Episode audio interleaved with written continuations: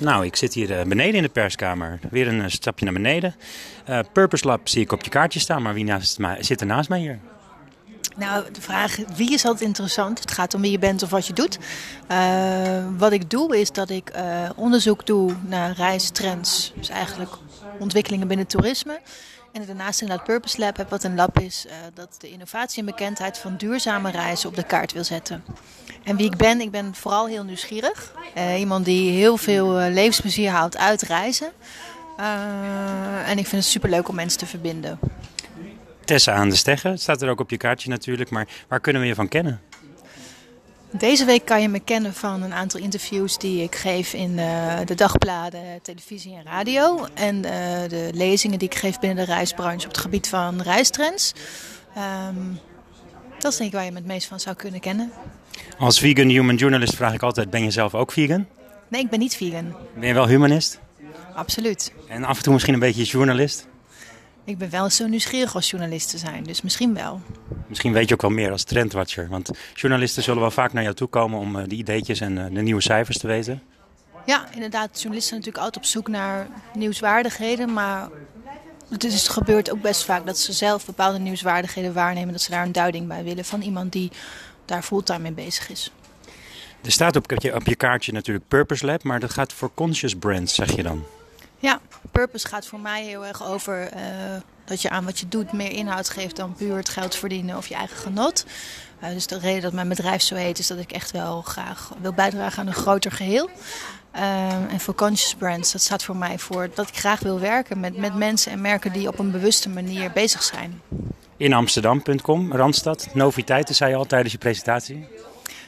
Ja, het wordt best wel vaak toch wel genoemd dat... Op het moment dat je bepaalde trends duidt, dat mensen zeggen, ja, dat gebeurt in de Randstad, dat gebeurt hier niet. Ik vind het altijd een lastige vraag. Want ik denk dat het wel algemeen bekend is dat veel innovatie uit de Randstad komt. Maar dat wil niet per se zeggen dat die innovatie niet doorstroomt, zeg maar, naar wat de vrager in mijn interview de provincie noemde. Wat ik zelf altijd zie is dat er een bepaalde cyclus is die trends en ontwikkelingen doormaken. En dat begint bij de mensen die het als eerst omarmen of zelfs bedenken. En het eindigt bij de grote meerderheid. Nu sta je dan opeens bij zo'n vakdag op de vakantiejaarbeurs natuurlijk in Utrecht. Wat is dat voor jou? Want je doet het volgens mij heel vaak, presentaties.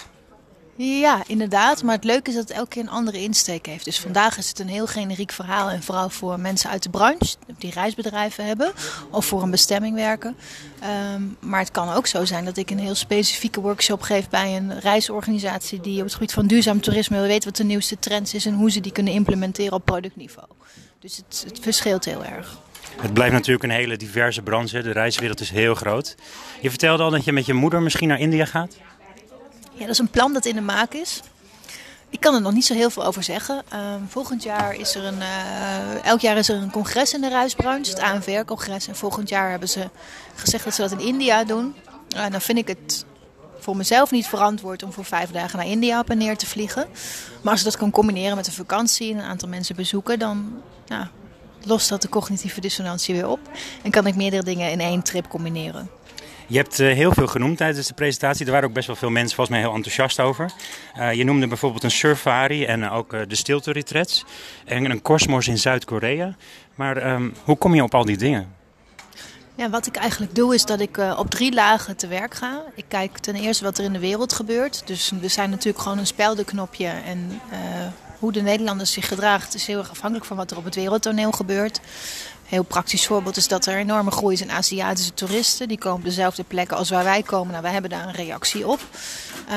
Tweede laag die ik neem is dat ik kijk wat er maatschappelijk in Nederland gebeurt. Dus thema's zoals dat we met z'n allen in een bubbel zitten. Hè? Dat is wel echt een thema. Het feit dat we in een participatiemaatschappij zitten. Het feit dat mensen steeds meer gelijkgestemden opzoeken. Dat technologie de ontwikkelingen domineert. Dat er veel stress ervaren wordt door mensen. Dus dat soort ontwikkelingen bekijken dan ook weer. En dan vertaal ik vervolgens... Wat dat betekent voor vakantiegedrag. Dus welke behoeften krijgen mensen om op vakantie te gaan. En dan kijk ik naar de derde laag. En dat is eigenlijk welke nieuwe ontwikkelingen zijn. Welke producten worden aangeboden. Wat is hot. En die informatie die vergaar ik vooral door de reisorganisaties en nieuwe start-ups, zeg maar, om data en input te vragen. En vervolgens categoriseer ik dat. Ja, je noemt een heleboel verschillende categorieën. Het zijn er volgens mij 6. Daarin noemde je ook bijvoorbeeld de fertility trips of de jodelvakanties. Dat zijn natuurlijk hele grappige dingen die je tijdens zo'n presentatie kan noemen. Maar het is werkelijk dat het bestaat natuurlijk. Het bestaat, ja. De jodenvakantie in Zwitserland is echt best wel heel erg populair. Dat is gewoon jodelahiti en dan... Jodelahiti, ik heb het zelf niet gedaan, maar wat ik erover gelezen heb is dat je doordat je gaat jodelen bepaalde stress of bepaalde dingen loslaat en dat je lichaam in een relaxmodus komt. En die mensen doen dat natuurlijk ook niet voor niks al eeuwen. Ja, er komen honderden mensen naar de vakantiebeurs en de hele boel willen natuurlijk stressvrij zijn. Ja. Maar je gaf ook een heel ander beeld van dat er ook een heleboel andere vakantiegangers zijn. Ja, ik denk als je kijkt naar de categorieën die we vandaag gaan bespreken, is 1 de fixtrip waar je zelf fixen bij hoort, zoals de jodelvakantie. Maar mensen gaan ook echt op reis om iets goeds te doen. Mensen zijn toch vaak geschrokken van de impact van toerisme, dus gaan vrijwilligerswerk doen, plastic opruimen, et cetera. Dus dat is een beetje doe goed, voel goed. Massale toestroom van internationale toeristen en de drukte bij Highlight zorgt ervoor dat we echt gaan detouren. Dus de detourvakantie die op second best plekken gericht is. Een derde ontwikkeling die ik zie heeft een beetje te maken met die bubbel en soortgelijke mensen zoeken. En dat is die groepsreizen. Dus toch wel met z'n allen gaan leren surfen in Marokko. Dat kunnen met vreemden zijn of met vrienden of met een vriendengroep of een samengesteld gezin een safari maken. Dus eigenlijk met elkaar dingen doen. En dan hebben we tot slot nog het microavontuur, waarbij mensen er tussen vakanties door voor kiezen om in Nederland toch even een kleine escape te doen. En in al dit alles speelt natuurlijk technologie een hele grote rol. Of zo min mogelijk technologie op het moment dat je echt een escapeplan hebt dus. Je noemt ook een aantal bedrijven. Betekent dat dat jij ook gelieerd bent aan die bedrijven? Of dat ze je sponsoren tijdens zo'n presentatie als je ze noemt? Of merk je echt dat dat gewoon een heel belangrijk verhaal is? Nee, als ik dit onderzoek... Ik doe doorlopend onderzoek. Dus ik vergaar informatie gedurende het jaar. Er zijn een aantal partijen die ik altijd om specifieke input vraag. En ik bepaal dan zelf of ze wel of niet in het verhaal terugkomen. Mijn businessmodel is dat ik betaald word door de opdrachtgever van de presentatie. In dit geval is dat de vakantiebeurs. Dus zij hebben mij de opdracht gegeven. We ontwikkelen een presentatie waarbij onze gasten kunnen zien wat er speelt. Hoe vaak ben jij op zo'n vakantiebeurs geweest? Kan je het goed herinneren nog? Of? Ja, zo vaak als ik spreek. Dus dat is de afgelopen 6 jaar geweest. En zo'n dierentherapie waar je het over had, dat ook zelfs op een vliegveld wordt gegeven. Dan staat er opeens een schaap of een koe wat je kunt aaien. Wordt dat hier ook al in die jaarbeurs gedaan? Nee, dat heb ik nog niet gezien. Ze hebben nog geen therapy corner. Maar dit is inderdaad op een vluchthaven in Amerika dat mensen met varkens kunnen knuffelen om stress te reduceren. Ik denk aan de ene kant is het grappig om te noemen. Aan de andere kant vertegenwoordigt het ook dat we dus rust zoeken. En dan kan je daar als humanist en misschien als dierenliefhebber kritisch naar kijken van what's in it for them. Weet je, vindt een hond het leuk om op een luchthaven binnen de hele dag gestreste reizigers om zich heen te hebben. En gelukkig kunnen mensen ook een apenpakje aandoen. Ja, dus de kunst is ook wel om niet te oordelen, maar de dingen te presenteren zoals ze zijn. Dan hebben we het nog even over dansen, want je had het ook over daybreakers en feestjes. Ja, we hebben het over het microavontuur gehad en de noodzaak of de behoefte van mensen om echt even te ontsnappen. Dus daybreaker is een concept waarbij je voordat je naar je werk gaat even een paar uur gaat dansen, verkleed als kat of luipaard. Heb jij zelf ook wel nodig af en toe? Ik vind het altijd leuk om nieuwe dingen uit te proberen. Ik ben er 1 keer geweest. Ik had na de daybreaker niet meer de energie om mijn nette kleren aan te trekken en naar mijn kantoor te gaan. Ik was kapot van dansen. Maar ik snap die behoeften van mensen wel. Het is altijd presteren, zelfoptimalisatie en dan heel even dat ventiel eruit draaien. Dat werkt. Iets heel anders dan een vakantie in Polen en dan een Auschwitz-verhaal gaan horen. Ja, mensen hebben veel kanten, hè? Ja. Jij ook? Ja. Ik denk net als iedereen heb ik verschillende kanten. En, hoe meer je reist, hoe meer je dat natuurlijk van jezelf ontdekt.